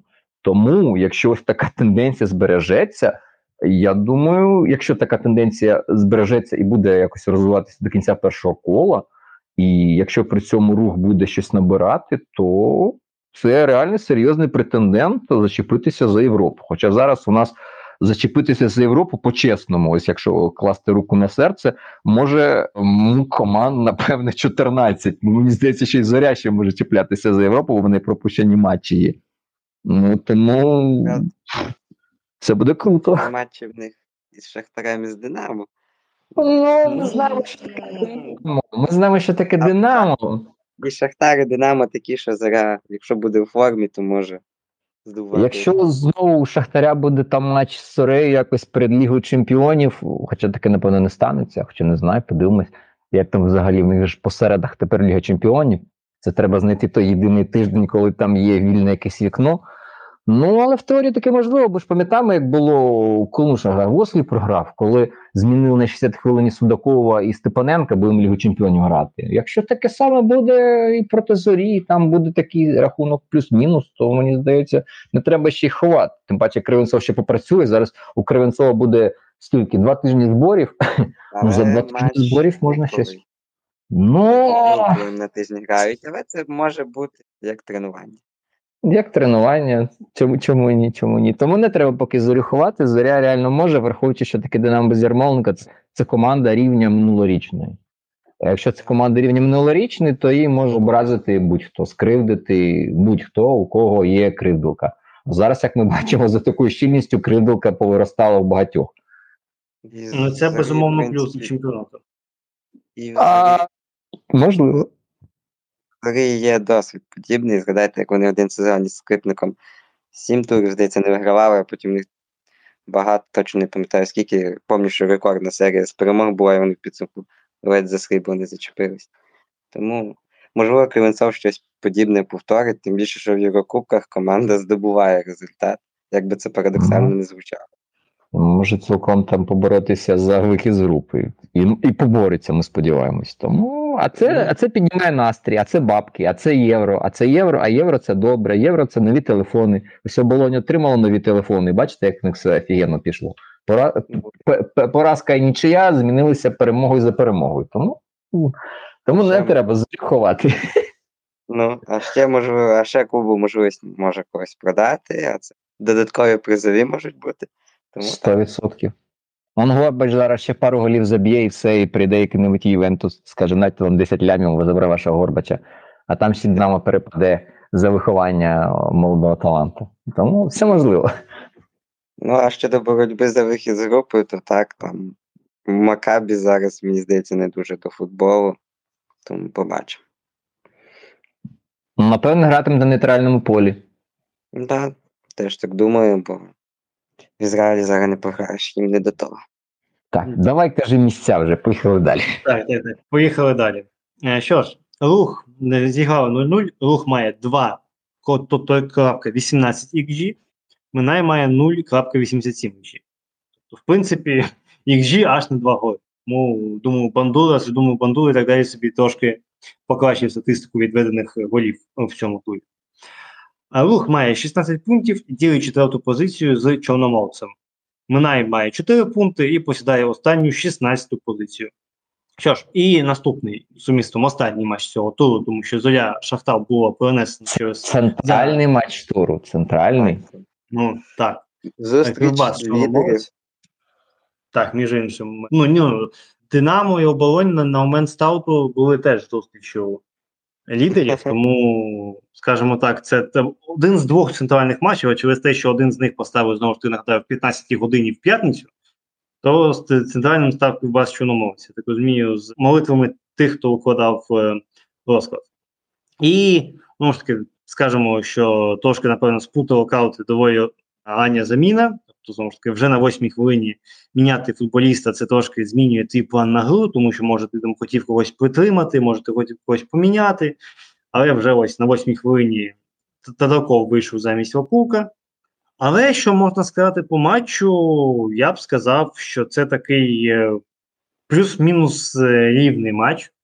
Ну, з того, що я побачив, знову ж таки, я місцями трошки а, відволікався зі своїми підходами, плюс-мінус володіння м'ячем майже рівне 55 на 45. І я б сказав, що це трошки мене здивував, тому що до виходу єди дуже багато попереду намагався робити шпон. Тобто, але шпон це робив якось максимально неоковилно.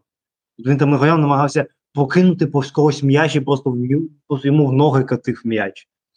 Ось це я не дуже мені я це розумію. Навіть Софаскова для розуміння у школи найнижча оцінка в цьому матчі 5,9. Ну, для розуміння постійної ситуації, тому що дійсно не дуже я розумію його дій. Це чи він не знаю, чи, ну так, не він же пенальті. А, він пенальті заробив, точно ось чому у нього 5,9. Він накосячив з пенальті. Добре, mm-hmm. зрозуміло. Що по пенальті, давай одразу скажи, бо це не цікавіше. По пенальті я просто там бачив коментарі, я бачив в трансляції, що там просто людям е, реально лазілувало. Мене таке важливо, що там просто горіла вся Одеса, тому що прямо що суддя вбиває, Кривбас не може, суддя допоможе. Але знову ж таки, ми тут всі разом перемотали назад і вробили на швидкості 0,25, на який прям максимально видно, що шпон ногою грає в ногу гравцю Кривбаса і збиває його. Тобто, це дуже велика претензія, що ну, навіщо в такій ситуації прикривати м'яч для голкіпера, так? Тому що ти кажучи, ти не бачиш всього, ти не бачиш, що збоку. Тобто, ну, одне діло, коли там якась закидушка вперед, так, там ти, ти, умовно кажучи, уявляєш, хто де знаходиться гравців суперника, але тут, не маючи повну картину, фіг пойми, що робити, ну це абсолютно якийсь мене просто донувати привіз зі сторони. Я так розумію, все таки шповна, і мені здається, абсолютно, абсолютно чисте пенальті. Без питань, мені здається, абсолютно. Ну, я теж здивований перше, що Кузик вийшов. Кузик, який прийшов колись в систему Динамо з ФК Львів, якщо нічого не плутаю, пограв в Динамо і лівим захисником, і правим захисником, і їм постійно затикали дири, там хто хто міг з основних не грати. Якщо хтось з основних виходив десь в першій команді, то його відповідно він заміняв Ю-19, якщо переводили на інший фланг, коли там було. Коротше, чувак реально страждав працьовитий, наполегливий, просто без такої якоїсь помпи, не вважали його ніколи крутим чуваком. А тут він вже виходить навіть на позиції півзахисника.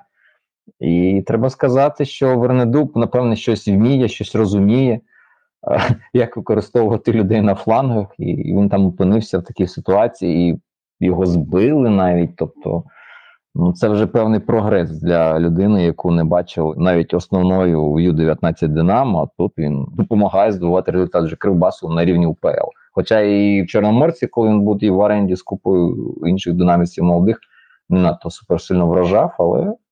Як бачимо, з часом в нинішній УПЛ шанс є у всіх. Головне просто дійсно працювати максимально наполегливо.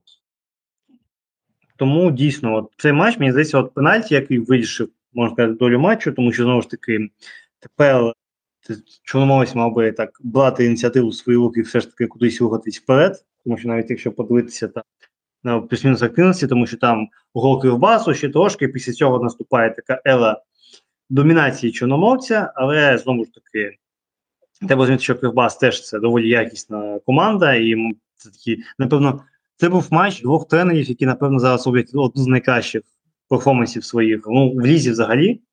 Тобто, що що е, Венедук показує, що він може збудувати за два роки команду, яка, в принципі, ну, за на відтинку в 10 турів йти на першому місці, ну окей, затраченими на другому місці, але це ну добре, Шахта може програти, я скажу так, у топ-3 плюс-мінус йти е, на відстані однієї третій чемпіонату. Це непогано, мені здається. І це це, це, це, добре, це, це більш ніж непогано.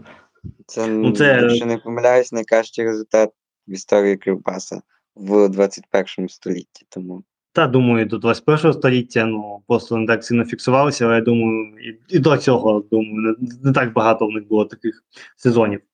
Тому я б сказав, що це ось епізод, коли ось одна позиційна помилка від Шпона вирішила долю матчу, і чесно, я так, прям таких моментів, напевно, і не згадаю.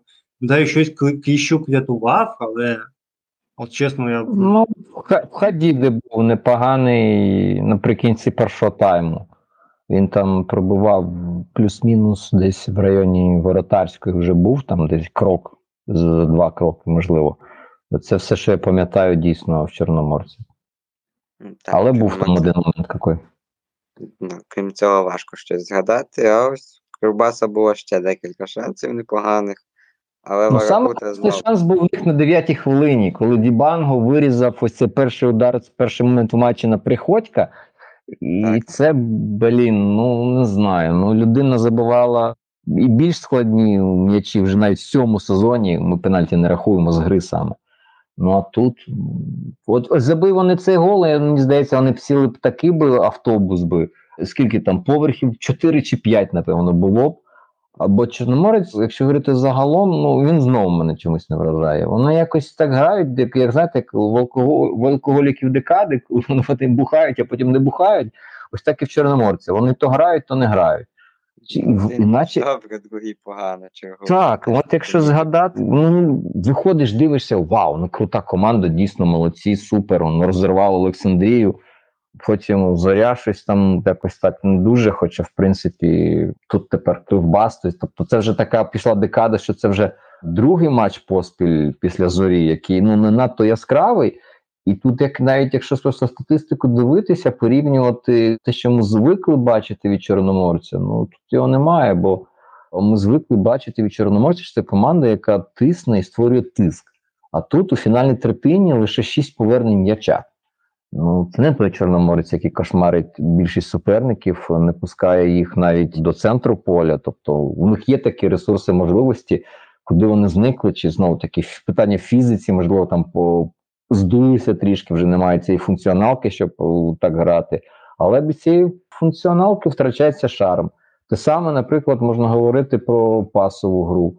Бо ми знаємо, як вони можуть роз, розігрувати комбінації. Тут така сама дурня, як була в Київського Динамо. Тобто команда, що виконує там по 4,5 передачі за середнє володіння, вона тут грає на рівні 3,2. Тобто, ми знову таки розуміємо, що все розуміють, там вертикальний футбол, ну окей. Ну але атаку потрібно доготувати як будь-яку страву, будь-який момент. Ну, якщо ти можеш ще покращувати позицію, то треба ще покращувати позицію. А ось у Чорноморця дуже часто відчувається ось саме от в останніх турах, коли хоча б якась мінімальна можливість для удару з'являється. Ну давайте вліплю. Ну блін, це не круто. І так так не потрібно робити. Потрібно залишатися собою. Ось коли Чорноморець залишається собою, яким ми його пам'ятаємо за там не знаю Олександрію, за матчу з Динамо, ну вони реально виглядають максимально видовищно, реально максимально яскраво. Цим дивишся, насолоджуєшся, захоплюєшся. Ну а ось коли от таке починається, коли вони підходять від цього звичного стилю, де є хороші доготовані комбінації, де є хороший тиск. Без цього вони втрачають свій шарм. і Мені здається, не лише шарм, а вони витрачають усю свою силу. Ось вони втрачають ті всі аргументи, за рахунок яких вони набирають очки. Вони перетворюються на таку середню команду УПЛ, яких в нас овер дофіга, враховуючи, що в нас на Єврокубки претендують зараз 14 команд. Ну тому ну, не знаю це якось не, не не, схожі вони на себе. А якщо говорити загалом про матч, то матч реально не надто супер яскравий, бо лише 24 дотиків штрафних, 11 у Чорноморця, 12 Кривбаса. Тобто, знову говоримо те, що ми дуже часто повторюємо, що дуже багато гри в центрі поля, якоїсь незрозумілої, безакцентованої. А навіть якщо заходять люди до фінальної третини, то там втрачають неймовірну купу м'ячів, щоб далеко не ходити. 57 втрат зі 110 у Кривбасу у фінальній третині, у Чорноморці все-таки менше 39. Тобто вони ще втрачали на підходах до фінальної третини. Ну, відповідно, звідки такий низький КПД в атаці, бо люди втрачають м'яч, не можуть його розіграти, атаку доготувати, все як в Динамо. Тобто від власних воріт до чужих пройти через пас це проблема. Хоча ми знаємо, що в Чорноморці це не проблема. Вони вже скільки разів демонстрували якісні видовищні комбінації, результативні комбінації. Ну тут не вдалося, тому результат такий для них сумний. А Кривбасу все круто, вони своє забили. Якби забили більше, ну напевно, ніхто б навіть взагалі слова б не сказав про це пенальті, а так цей пенальті стає аргументом, бо це єдиний гол матчі. Ну, я б щодо Чорноморця дав, що вони в цьому матчі дійсно не в свою гру, і що в цьому є певна заслуга Кривбасу. Вернедуб ми ж його всі знаємо як тренер, який першу чергу вміє не свою гру будувати, а гру суперника ламати. Ну, ось в цьому матчі їм чудово вдалося зламати гру Чорноморця. Чорноморець дійсно не був не схожий на себе. Команди не було того звичного контролю м'яча, звичного пресингу. Михайло сказав, всього шість високих повернень для Чорноморця. Я не знаю, напевно, найгірший результат сезону. Ну, у них було в минулому турі 8 8 було, а до цього там 10 і побільше бувало. Тобто питання ну реально, тобто щось змі... можливо, фізика, можливо, просто в них ресурс зник тут для такої гри. Бачу, Хоча, наче навпаки, люди з'явили. Ось, до речі, так. Хоча, наче них людей додалося на лавку, ми пам'ятаєте, говорили там, рахували, хто живий, здоровий взагалі в них є, чи збирається в них 11 чоловік. Тут же, наче якийсь резерв є, люди якісь виходять на заміну. Он Дада вже з'явився, витіснив з основи Кузика, який там трішки травмований, чи, чи не дуже трішки травмований. Але Гім'яна вже майже не бачимо, хоча людина виходила і вбивала просто ну, в хорошому сенсі слова Шапаренка і реально душила його, не давала Динамо дихати через це. А тут навіть вони вже не грають, не знаю, травми, не травми, треба питати. Місця. Вегімен, мені здається, фізично не витягує навіть той матч Динамо згадати, він тоді 70 хвилин відбігав за Шапаренком, а потім просто видихся. Ну, ось, можливо, можливо. Можливо, через вимоги, тому зараз таке стається, що не всі можуть, і нові футболісти, які виліваються, типу дади, вони можуть давати щось з м'ячем, але при цьому вони не можуть давати там хорошого тиску, хорошого руху, цієї персоналки один в один там по на 60% поля. Тому, можливо, з цим пов'язано, бо наче вже ми прийшли тут разом усі до висновку, що люди зрозуміли, що від них хоче Григорчук. От якщо, наприклад, в Динамо люди не розуміють, чого від них хоче тренер, коли він говорить пас, то він говорить пас, а вони не розуміють. То немає такого в Чорноморці. От в Чорноморці такого немає. Люди розуміють, вони вже це виправили. Все те, що вони виправили, воно принесло результат. Вони розуміли, що те, що ми, він говорить, воно ефективне. І я не впевнений, що зараз може відбуватися якийсь дисконект саме в розумінні того, що відбувається. Напевно, є ось якийсь інший аргумент, і можливо, це фізика реально, бо ну не схожий зараз Чорноморець. Він ось так туди-сюди падає, up and downs, і напевно фізика. Бо просто іншого пояснення такого я, я не можу знайти для себе. Так, тому дійсно щось Перехилив чорномовець. От, і ще у мене таке відкриття дня, що Бадібанга 30, Бадібанга має 31 рік. Щось мені завжди було асоціація, що він куди молодше. Але як є, я так розумію, це особливості е, людей з його регіону, регіону проживання. От, все нормально, нормально. Йдемо, ніхто ні, ніхто не закенцелить. А, Що ж, Кривбас допомагає з рахунком 1-0. Має 1,38 XG, Чорноморець має 0,83 XG. Знову ж таки, якщо ми скинемо 0,76 XG Кривбаса, то вийде, що зриву Чорноморця трохи більше, але знову ж таки. Кривбас має 20 пунктів і посідає перше місце. Чорноморець має 16 пунктів і ділить четверте місце з рухом. На цьому матчі закінчується цього туру. Щодо рекомендацій, ну, я бачу два матчі цікаві: це Волська Полісся і Динамо Дніпро.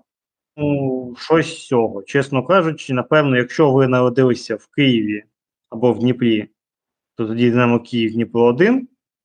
Якщо ні, то напевно Волська Полісся. Щось в мене таке враження. Щодо Волського Полісся я не був би певний, згадуючи, як ці команди грали, наприклад, з Колосом. Там, там може бути і велике розчарування. Може таке бути, може. А з того, що б я виділив, ну, можливо, Верес рух. Чомусь мені здається, що цей матч може бути цікавим. Буде бій. Так. А згадуючи ще історичні зв'язки цих команд і не любов один до одного, то дійсно може бути бій.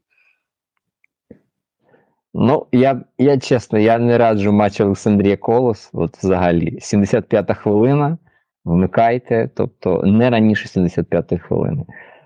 Чорноморець Минай, ем, ну, знаючи, як Минай може грати в захисті, як він зіграв в захисті проти руху, їм нічого не завадить знову це відтворити. Єдине тільки сподівання, що, можливо, Чорноморець зможе перепочити, там якийсь набрати тонус, тоді це буде якийсь новий Чорноморець, який ми, так, за яким ми сумуємо матчі п'ятниці я чесно не знаю. Просто що там взагалі можна комусь порадити, чи варто взагалі радити. Тому тому Ворскла Полісся я теж з тобою погоджуся. Це може бути цікавий матч, але не факт, що буде цікавий матч. А Динамо Дніпро один після збірної, ну це може бути весело, боляче для фанатів київської команди. Щось мені так здається. Таке таке може цілком ну, що Філіпов відчув смак крові. От, Зазвичай, якщо людина так довго не забуває, то може він в азалку війде. А тут ну, прийде ну, тепленьке м'ясце, таке теплесеньке, оце таке молочні молочні поросятка, такі ще, знаєте, не не дуже тверді, ще таке таке них м'ясце. Та я думаю, що буде реально що це жах, буде жах буде жах. Якщо ще Ярмоленка не зможуть поставити на ноги, то то буде жах. Враховуючи, що навіть за таких умов, що зараз підвищений травматизм Вінгерів, і що дійсно є така можливість, що Буяльський буде грати в збірні більше, ніж 5 хвилин. Ой, я не знаю. Ну, якщо не помиляюсь, Філіпов ще й колись любив забивати Динамо, це ж він дуже любив. Дуже любив з різних позицій, і це той удар п'яткою від нього знаменитий, це ж з Динамо було так. Так, так, саме з Динамо, п'ятка, п'ятка з Динамо. Тому Десна і взагалі команди, що грали тоді в такий стиль, вони дуже любили забувати Динамо, не лише п'ятками, як тільки не любили. Тому дежавю може статися реально в величезній кількості. Що ж, Лєднів. О, Боже, Лєднів. А це ж удари з центру поля, і голкіпери Динамо. Так, і голкіпери. Ти розумієш, тут все сходиться дуже погано сходиться. О, Ще можливо, Максимов це, це, це, динамівське селце, яке колись Мгм. там полакувало в Динамо, і це просто ідеальна можливість, щоб знову пішла ця хвиля. Нагадати про себе, так, що давайте Ну. змініть кандидата. От є от поняття Red Flag, то оце ось майже Динамо Дніпро 1 для фанатів Динамо це просто один величезний Flag, який просто неможливо приховати. Що ж, але будемо, будемо дивитися. Знову ж таки, напевно, можна на цьому закінчувати. Дякуємо всіх, хто нас слухав. Підписуйтесь на сторінки цього подкасту на тих сервісах, де ви нас слухаєте. Підписуйтесь на телеграм-канали наших спікерів. Дивіться УПЛ з нашими рекомендаціями чи ні. Слава Україні! Героям слава.